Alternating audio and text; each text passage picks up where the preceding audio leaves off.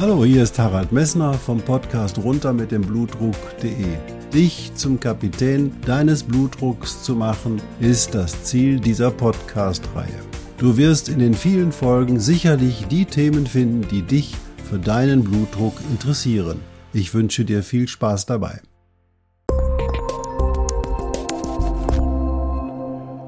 Hallo, hier spricht wieder Harald Messner vom Podcast Runter mit dem Blutdruck.de. Ich freue mich, dass du eingeschaltet hast und ich hoffe, du hast noch diese positive Folge von Birgit Schwenke im Kopf, die dir wirklich super zeigen konnte, wie man auch mit schwierigen gesundheitlichen Herausforderungen sein Leben meistern kann. Und da danke ich der Birgit nochmal sehr für. Und heute unterhalten wir uns auch mal über ein Thema, das Gott sei Dank möglicherweise ganz viele Leute trifft in ihrem Leben, nämlich über das Alter. Und da vor allen Dingen über die Blutdrucktherapie im Alter. Ich wünsche dir viel Spaß dabei.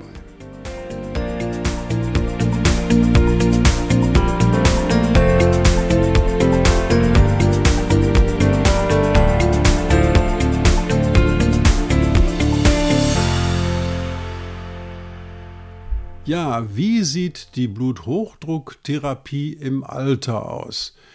In der Vorbereitung auf diese Session habe ich mich erstmal gefragt, wann fängt denn eigentlich Alter an? Also ich bin jetzt 69 Jahre und da ist die Frage, da gehöre ich also auch nach allen Definitionen schon zu den alten, betagten Menschen. Ich gehöre zwar nach WHO-Kriterien zu den jungen Alten, das sind nämlich die 60- bis 74-Jährigen, aber das erreichte das Alter der Hochbetagten und Betagten, was mit 75- bis 89-Jährige gilt, habe ich noch nicht erreicht. Über 89 Jahre wird keiner nach der WHO, was natürlich falsch ist. Als allererstes wichtiges Thema muss man entziehen, wir werden zwar immer älter, aber das maximale Alter, das Menschen erreichen kann, ist kontinuierlich etwa bei 120 Jahren. Das bedeutet, wir werden zwar immer älter, aber unser biologisches, wirkliches Alter endet offensichtlich bei 120 Jahren und das ist aktuell unter den aktuellen Bedingungen offensichtlich nicht zu verlängern. Nur das mittlere Alter verschiebt sich möglicherweise, weil wir gesünder leben oder weil es andere Erkenntnisse gibt und wir auch sehr wahrscheinlich aktiver leben. Die ganz anderen Definitionen findet man dann beim Europarat, der sagt knallhart, wer 65 Jahre alt ist, der ist eben halt alt. Und bei der UNO geht es noch ein bisschen tiefer, nämlich wer 60 Jahre alt ist, ist eben halt alt. Und das reflektiert auch sehr schön, dass die UNO eben halt auch andere Länder einbezieht als die im westlichen Länder oder die hochökonomisierten Länder, sondern die armen Länder. Und da sind die, sag ich mal, ist die Lebenserwartung nicht so gut oder so hoch, wie das bei uns etwa der Fall ist, weil möglicherweise die medizinische Versorgung oder andere Dinge nicht so vorliegen. Also der Altersprozess ist quasi ein natürlicher Prozess. Jeder Mensch wird älter und wenn er nicht mehr älter ist, ist er nicht mehr dabei. Das bedeutet, du hast nur eine Chance, älter zu werden und dieses Altern beginnt mit der Geburt und endet zwangsläufig mit dem Tod. Im allgemeinen Sprachgebrauch wird Alter natürlich mit negativen Veränderungen assoziiert, mit Verfall, mit Degeneration, insbesondere die körperlichen Fähigkeiten, die werden eben halt geringer. Es geht aber dabei verloren, dass man mit dem Altern auch Stärken erwerben kann, durch Erfahrung, Wissensaneignung und die individuelle, erlebbaren Anforderungen und Aufgaben und Möglichkeiten des Lebens haben eben halt ein Wissenssystem in dem älter werdenden Mensch erzeugt, das möglicherweise zu Weisheit, aber auch zu neuen Handlungsstrategien und zu einer Ökonomisierung seines eigenen Lebens und seines eigenen Handels beitragen. Das bedeutet also, der Alterungsprozess ist ein Erfahrungsprozess, der eben halt durch das ganze Leben hindurch geht und den du nutzen kannst, der ist ein Geschenk. Und dieses Geschenk sollte man annehmen, indem man einfach sich aktiv mit den Herausforderungen des Lebens auseinandersetzt. Dennoch muss man sagen, geht die Wissenschaft davon aus, dass Altern ein Prozess ist, der auch ohne äußere Einwirkungen abläuft. Und bei alten, individuellen, jeder Art gewissen Gesetzmäßigkeiten unterliegt dieser Alterungsprozess. Ich will das nur wiederholen. Dieser Alterungsprozess, der liegt bei jedem Individuum einer Gesetzmäßigkeit. Man kann sich dem nicht entziehen. Ganz einfach, zum Beispiel deine Haut wird schrumpeliger, eben halt deine Muskeln lassen nach, deine Nierenfunktion verschlechtert sich quasi schon ab dem Mitte des 30. Lebensjahr, nimmt die Nierenfunktion ganz langsam ab. All diese Dinge verändern sich ja in dem Leben und das sind Alterungsprozesse. Und dann greife ich sehr gerne eigentlich auf Menschen zurück oder auf Informationen zurück, die sich mit der Biologie des Alterns beschäftigen. Und diese sind wirklich super schön definiert vom Max-Planck-Institut für Biologie des Alterns. Die sagen nämlich, die klassischen nachweisbaren Alterungsprozesse wie das Auftreten von Falten und die Abnahme der Leistungsfähigkeit und die Abnahme der Ausdauer, und jetzt haltet euch fest, treten etwa ab einem Alter von 20 Jahren auf. Also, ihr lieben Jungen, ihr seid schon seit dem 20. Lebensjahr mit dabei. Wie schnell und wie kontinuierlich der Alterungsprozess abläuft, ist aber eigentlich nicht unbedingt klassisch vorgegeben. Der wird von vielen Faktoren beeinflusst. Zum Beispiel gibt es genetische Faktoren, die das bestimmen. Das sind so etwa 10-15%. Aber weitere Faktoren sind auch der individuelle Lebensstil und natürlich äußere Umwelteinflüsse. Das widerspiegelt sich ja auch in den unterschiedlichen Lebensdauern, die sich in verschiedenen Ländern und in verschiedenen Populationen wiederfinden. Also, Alter muss jeder, da kommen wir nicht drum rum, und Altern geht ab dem 20. Lebensjahr vonstatten, und deswegen ist es eben halt sinnvoll, sein Leben aktiv zu gestalten und das möglichst bis ins hohe Alter zu tun. Nun, welche Symptome gehen mit Altern her? Nämlich man nimmt im späteren Leben, dann wenn man sozusagen sehr alt wird, an Gebrechlichkeit zu, es stellt sich eine Schwäche ein. Bei manchen Menschen kommt auch die Debilität dazu, das heißt also, die Hirnleistung lässt nach und die körperliche Kraft lässt nach und man wird rascher ermüdbar und natürlich kommt hinterher noch dazu eine verringerte Mobilität, das heißt auch die geistige, aber auch die körperliche Mobilität nimmt ab und es entstehen Ganggeschwindigkeitsveränderungen, das heißt also, die Menschen gehen langsamer, sind bedächtiger, müssen vorsichtiger die Treppe hinuntergehen. Aber all diese Prozesse, die werden aber auch beschleunigt, aber auch entschleunigt in der Frage durch die Komorbiditäten, die diese Menschen haben. Je älter du wirst, desto eher hast du zusätzliche Erkrankungen, und zusätzliche Erkrankungen bestimmen dann ins Prinzip dein Altern, deine Gebrechlichkeit, deine Schwäche, ja vielleicht auch deine Debilität.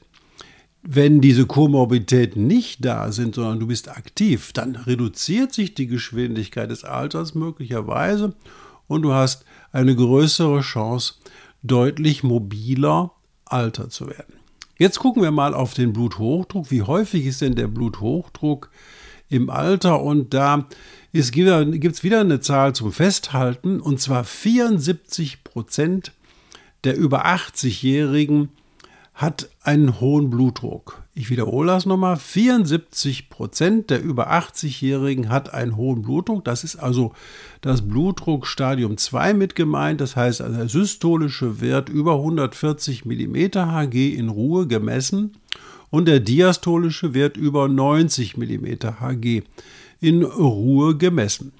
Im Alter nimmt auch die isolierte systolische Hypertonie zu, weil nämlich, das hatte ich bereits in meinem anderen Podcast erklärt, natürlich die Elastizität der Gefäße abnimmt. Und da muss man sagen, gibt es offensichtlich jetzt eine Entwicklung nach einer Studie, dass in den letzten 10 Jahren offensichtlich die Anzahl der isolierten systolischen Hypertoniker etwas gesunken ist. Das habe ich aber nur in einer Studie gefunden und erklären kann ich das auch noch nicht. Aber je älter wir werden, desto höher ist auf jeden Fall der Blutdruck und desto höher werden wir sozusagen eine Blutdrucktherapie, desto eher werden wir eine Blutdrucktherapie finden. Ich will das nochmal sagen, in diesen Untersuchungen, die ich überblicke, ist es eben halt so, dass über 80-Jährige mit 74-prozentiger Wahrscheinlichkeit einen hohen Blutdruck haben oder bereits eine Mehrfachkombination eines Blutdruckmedikamentes zu nehmen. Naja, und da wir noch in der Steinbock-Zeit leben, wo wir immer alles genau belegt haben wollen, möglichst durch viele Studien, habe ich natürlich nach Studien geguckt, die eben halt die Entscheidungen offenlegen, wie häufig ist denn der hohe Blutdruck wirklich im Alter und was tut man dagegen im Alter. Und da gibt es eigentlich keine guten, verlässlichen Studien mit großen Zahlen. Das ist klar, weil natürlich die über 85-Jährigen immer noch in der Anzahl relativ gering sind und weil es so schwierig ist, Komorbiditäten bei den über 80-Jährigen eben halt auszuschließen. Da gibt es einmal diese Hypertension in the Very Elderly Trial. Diese Studie, die hat also Menschen über 80 Jahren eingeschlossen und die eben halt keine andere Erkrankung hatten als möglicherweise einen hohen Blutdruck. Und die wurden eben halt zugeordnet zu einer Therapiegruppe, wo eben halt der Blutdruck therapiert wurde und in einer Gruppe, wo eben halt der Blutdruck nicht therapiert wurde. Und die Therapie war eine Standardtherapie, aber was kam heraus? Es kam heraus, dass die Gruppen offensichtlich, die Blutdrucktherapierten, einen besseren Outcome hatten als die, die nicht therapiert wurden. Also diese Studie spricht also ganz klar dafür, dass die Hypertonie, die anders sozusagen nicht therapierbar war durch die gängigen konservativen Maßnahmen, das muss ich nochmal wiederholen, die konservativen Maßnahmen greifen natürlich auch im Alter, das heißt also Salzreduktion, Reduktion des Körpergewichts und geringe Belastbarkeit oder Belastbarkeit durch Bewegung, dass diese Dinge, die eben halt den Blutdruck positiv beeinflussen, gelten natürlich auch im Alter. Das bedeutet, eine Blutdrucktherapie ist auch im Alter erst dann indiziert, wenn eben halt die bisherigen konservativen Maßnahmen, die nicht medikamentösen Maßnahmen nicht ziehen. Also wieder zurück zur Studie, das ist mir jetzt besonders wichtig, nicht denken, dass immer nur die Medikamente im Vordergrund stehen. Nein, es ist so, dass die medikamentöse Therapie bei diesen Patientengruppe die Sterblichkeit und die kardiovaskulären Ereignisse reduziert wurden. Und das bedeutet eben halt hier, ja, es ist sinnvoll, diese Patienten in dieser Studie, die dort eingeschlossen waren, mit einer Blutdrucktherapie zu versorgen. Und auch was ganz klassisch war, es war auf jeden Fall keine Veränderung der Gebrechlichkeit während der Therapie zu verzeichnen zwischen beiden Gruppen. Das heißt also, die Gebrechlichkeit und Hinfälligkeit und die Abnahme der körperlichen Leistungsfähigkeit war dann unabhängig von dem Erfolg der Blutdrucktherapie. Das heißt also, die Lebensqualität wurde in der Situation für die Menschen eigentlich wenig beeinflusst. Was man sich schon fragen muss, was erreiche ich denn eigentlich mit der Blutdrucktherapie? Ich senke den Blutdruck, habe ein etwas besseres Überleben in der Situation, aber ich habe keine Besserung in Bezug auf die Gebrechlichkeit. Und wie sieht die Therapie aus? Die Therapie sah aus, dass eben halt die gängigen Medikamente eingenommen worden sind, die auch zurzeit en vogue waren oder en vogue sind. Das sind die ACE-Hämmer, die Angiotensin-Rezeptorblocker, die Diuretika. Und da möchte ich direkt wieder was zusagen. Bei den Diuretikern wurde in dieser Studie das Indapamid eingesetzt.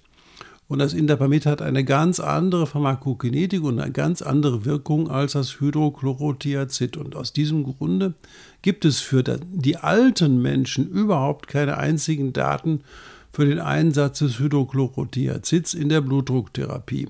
Zumal das Hydrochlorothiazid auf jeden Fall mehr Nebenwirkungen macht als das Indapamid in dieser Form. Also im Alter ist nur gesichert, dass das Indapamid als Diuretikum der schwach wirksame Diuretikum in der Lage ist, den Blutdruck zu senken. Und grundsätzlich muss man auch aus der Studie, nicht nur aus der Studie, sondern aus dem allgemeinen Erkenntnis ergehen, dass man mit dem Alter natürlich auch mit der Blutdrucktherapie vorsichtig umgehen muss. Denn wenn der Blutdruck zu stark gesenkt wird, dann ist es eben halt so, wenn die Gefäßstarre zunimmt im Alter, dann wird die mittlere Durchblutung natürlich reduziert. Und das bedeutet, dass die Patienten offensichtlich Nebenwirkungen bekommen, wie Schwindel, wie zum Beispiel eine Orthostase. Das heißt, wenn sie plötzlich aufstehen, haben sie erstmal kurzfristig Schwindel oder müssen sich wieder hinsetzen. All diese Dinge können im Alter eher eintreten als bei jungen Menschen. Deswegen ist es sinnvoll, eben halt vorsichtig mit der Blutdrucktherapie zu beginnen, um nicht eine überschießende Reaktion zu machen. Also bin da nicht der Freund, auch aus meiner eigenen klinischen Erfahrung davon, mit mehreren Blutdruckmedikamenten oder gar mit einer Kombinationstherapie in einem Medikament anzufangen, sondern erstmal vorsichtig auszuprobieren, welche Medikamente verträgt denn der Patient und wie reagiert er mit auf die Bahnen und mit dem Blutdruckmedikament. Denn es gibt eine ganze Menge Gründe, hinterher auch bei den Patienten, bei älteren Patienten, den Blutdruck oder das Blutdruckmedikament abzusetzen. Erstens, weil zusätzliche Erkrankungen hinzugekommen sind, eben halt das, was ich eben am Anfang mit Komorbiditäten meinte. Also die Komorbiditäten führen ja auch dazu, dass da eventuell irgendwelche Medikamente gegeben werden müssen. Und wir wissen also im Detail nicht, wie beeinflussen die sich denn dann gegenseitig, wenn ich noch ein Blutdruckmedikament einsetze. Da weiß man zwar, dass man gewisse Dinge nicht miteinander kombinieren darf, aber im Individualfall ist das ein Prinzip nicht erklärt und man muss dann einfach wirklich probieren, ist es sinnvoll oder ist es nicht sinnvoll, dieses Medikament, das Blutdruckmedikament weiterzunehmen oder einzusetzen, wenn zusätzliche Erkrankungen eben halt einer besonderen Therapie, einer Pharmakotherapie bedürfen. Also im Alter eben halt muss man sehr vorsichtig sein mit der, wir nennen das Polypharmakotherapie, das heißt also Menschen, die 4 oder mehr Medikamente einnehmen müssen, die sich gegenseitig möglicherweise beeinflussen und deren Einfluss wir im Alter überhaupt nicht kennen. Auch gerade bei der Polypharmakotherapie gibt es im Alter überhaupt keine Studien, die da eine Erkenntnis zeigen. Außerdem muss man sagen, wenn man einen Patienten, ich weiß das gerade von den Patienten, die sich im Bereich einer Nierenminderleistung bewegen, die eben halt am Ende doch dieser noch nicht dialysepflichtigen Nierenerkrankung eine Menge Medikamente nehmen müssen, dass es schwierig ist, diese Menschen sozusagen bei der Laune zu halten, dass sie die Medikamente einnehmen. Denn wenn man dann morgens sozusagen am Frühstückstisch sitzt oder abends am Abendbrottisch sitzt und hat dann so ein Päckchen von bunten Pillen da vor der Nase und muss die sich zu alle einverleiben, dann hat man da manchmal keine Lust mehr drauf. Und dann findet man das auch lebenseinschränkend und dann findet man so eine Abneigung gegen diese Chemie. Und diese muss mit guter Begründung gegeben werden und das muss man mit dem Patienten besprechen. Das heißt also, das heißt nicht, dass du jetzt alle Medikamente absetzen solltest, aber man sollte mit seinem Arzt schon, gerade wenn man älter ist, in Ruhe besprechen, brauche ich das denn wirklich? Was ist für mich essentiell? Und das Wichtigste, was sie immer brauchen, was du immer brauchen wirst, ist, wenn du eine Herzminderleistung hast, brauchst du diese Medikamente, die deine Herzminderleistung behandeln, und dazu gehören meistens auch die Blutdruckmedikamente dazu, dass deine Herzminderleistung im Griff bleibt. Und das ist ganz entscheidend, denn deine Herzminderleistung bestimmt die Durchblutung aller Organe, auch deiner Birne und deinem Gehirn. Entschuldigung, dass ich diese locker so sage, aber das ist eben halt wichtig, dass du das aufrechterhältst und dass du das mit deinem Arzt besprichst. Es gibt auch einige Untersuchungen, die sagen, wenn du Medikamente gegen hohen Blutdruck nimmst und diese Medikamente führen dazu, dass es dir schwindelig wird, dass beim Aufstehen Schwindel einsetzt, dann ist das im hohen Alter ein dringender Grund, dieses Medikament abzusetzen oder das Medikament zu reduzieren, weil nämlich dann die Prognose der Blutdruckerkrankung oder deine eigene Prognose damit verschlechtert wird. Deswegen also im Alter ist gerade bei der Polypharmakotherapie die Aufmerksamkeit deines Arztes mit dir zusammen eben halt wichtig zu wissen, dass du eben halt da sehr sorgfältig mit den Medikamenten umgehst und dass du über alles, was du nimmst, mit deinem Arzt sprichst und das dir erklären lässt. Wenn du natürlich älter bist und das interessiert dich alles nicht mehr so, dann brauchst du das strenge Vertrauen zu deinem Arzt, um das genau zu tun, was dein Arzt dir erzählt hat. Und manchmal muss man auch dann in den Pflegedienst alarmieren und muss sagen, ey, dann müssen die Medikamente wirklich so genommen werden. Dann muss der Pflegedienst sicherstellen, dass du die Medikamente nimmst. Denn auch die Konzentrationsstörung und das Gedächtnis, dass man die Medikamente immer wieder nehmen muss, kann ja auch darunter leiden. Nun ist jetzt die Frage, gibt es eigentlich eine Untersuchung, wo gecheckt worden ist, ob es Nebenwirkungen macht, wenn man bei einem, der schon länger Zeit einen hohen Blutdruck hat, der ins hohe Alter kommt, diese Blutdruckmedikamente nicht absetzen kann und was dann passiert. Und dann gibt es eine Studie, die Dante-Studie, das ist eine Studie, die auch im englischen Sprachraum gemacht worden, deswegen heißt sie auch Discontinuation of Antihypertensive Treatment in Elderly People. Und dabei ist herausgekommen, dass da sehr alte Leute untersucht worden sind. Es waren nur 385 Leute und es wurde eben halt geguckt nach dem, was ändert sich an dem Gedanken, an deiner Demenz oder wird deine Demenz und deine Hirnleistungsfähigkeit schwächer, wenn man Blutdruckmedikamente absetzt. Und das ist dummerweise oder kurzweise nur über einen Zeitraum von 4 Monaten untersucht worden. Und der Blutdruck in dieser Gruppe ist sozusagen im Initialstadium 148 mmHg gewesen und er stieg nach Absetzen der Blutdruckmedikamente um 5,4 mmHg in der Therapiegruppe an und Absetzgruppe an. Und das bedeutete also, der war dann hinterher so 153, 154 im Mittel. Und in der Kontrollgruppe ist der Blutdruck quasi um 2 mmHg gesunken, weil möglicherweise die jetzt wieder ein bisschen aufgepasst haben, dass sie ihre Blutdruckmedikamente regelmäßig genommen haben. Was hat das gebracht? Also, das Absetzen der Blutdruckmedikamente hat die Hirnleistungsfähigkeit überhaupt nicht verändert. Da waren die Gruppen identisch. Das heißt also, in dieser Case-Control-Studie ist eben halt herausgekommen, dass es eben halt keine Veränderung der Hirnleistung durch Absetzen des hohen Blutdrucks, plus Blutdruckmedikamentes gekommen ist. Und es gab auch keine Beeinflussung, das fand ich super interessant, der Häufigkeit von orthostatischen Veränderungen, das heißt von Blutdruckabfällen durch plötzliches Aufstehen.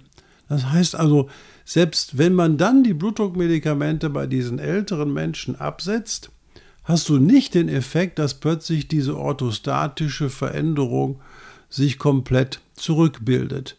Ein Befund, der auch sagt, dass möglicherweise die Blutdruckmedikation nicht die Ursache der Orthostase ist, sondern möglicherweise eine autonome Innervationsstörung, die plötzlich im Alter mit dazukommt. Natürlich auch durch die zusätzlichen Erkrankungen. Das heißt, Bei dieser Analyse ist es eben halt zu keiner Veränderung gekommen und es sind auch nur wenige kardiovaskuläre Ereignisse gewesen, sodass man nicht entscheiden konnte, hey, innerhalb der 4 Monate, die natürlich relativ kurz beobachtet worden sind, dieser Entzug oder das Absetzen des Blutdruckmedikamentes hat irgendeine Veränderung gebracht. Das bedeutet, wenn man jetzt genau zurückguckt, hey, wir haben überhaupt keine Daten. Und das bedeutet, wir müssen uns da auf die Individualtherapie wieder verlassen. Das heißt, die Blutdrucktherapie ist im hohen Alter immer eine Individualtherapie und die setzt voraus, dass du mit deinem Arzt und dein Arzt mit dir eine Therapie macht, die für dich sozusagen in dein Leben passt, die deinem Leben gerecht wird. Wenn du aktiv bist im hohen Alter noch und noch Sport treibst und all diese Dinge tust im hohen Alter, dann brauchst du sicher eine andere Therapie als die Therapie, die jemand benötigt, der sich bereits in der Versorgung durch einen Pflegedienst oder Ähnliches befindet. So, ja, noch ein Ding, Beta-Blocker im Alter wird gerade erheblich diskutiert. Diese Frage kann ich dir jetzt noch nicht beantworten. Es gibt aber Hinweise darauf, dass die Beta-Blocker, die eben halt nicht gefäßerweiternd wirken, offensichtlich schlechter dastehen als die Beta-Blocker, die gefäßerweiternd wirken. Zu den letzteren Gruppen gehören also das Bisoprolol und das Nebivolol, die offensichtlich das nicht so machen. Aber das ist noch nicht am Ende untersucht. Da guckt man natürlich wieder auf eine Studie und setzt nicht auf die Erfahrung eines Arztes.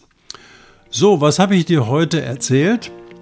Erstens, älter werden ist ein natürlicher zellulärer Prozess. Die immanente Abnahme deiner körperlichen Leistungsfähigkeit kann mit dem Gewinn an Erfahrung, Erkenntnis, Weisheit und durch eine Ökonomisierungsstrategie bis ins hohe Alter ausgeglichen werden. Das heißt, du entscheidest mit deinen Genen zusammen, wie alt du wirst. Zweitens, 75% der Menschen im Alter haben einen Blutdruck über 140/90 oder nehmen Blutdruckmedikamente. Damit bist du nicht allein. Drittens, die Therapie des hohen Blutdrucks ist besonders im Alter eine Individualtherapie. Sie ist nicht durch klassische medizinische Studien belegt und fordert von dir und von deinem Arzt die medizinische und ärztlich-ethische Kompetenz in der Zusammenarbeit des Arztes und dir. Ich danke dir, dass du zugehört hast. Ich würde mich freuen, wenn dir die Podcast-Folge gefallen hat, dass du bei YouTube, bei Apple Podcast und jetzt neuerdings auch bei Spotify eine positive Bemerkung hinterlässt, dann kommen immer mehr Leute in die Lage, auch diese Podcast-Folgen zu hören, die offensichtlich bisher auf positive Ohren stoßen. Danke dir und bis bald.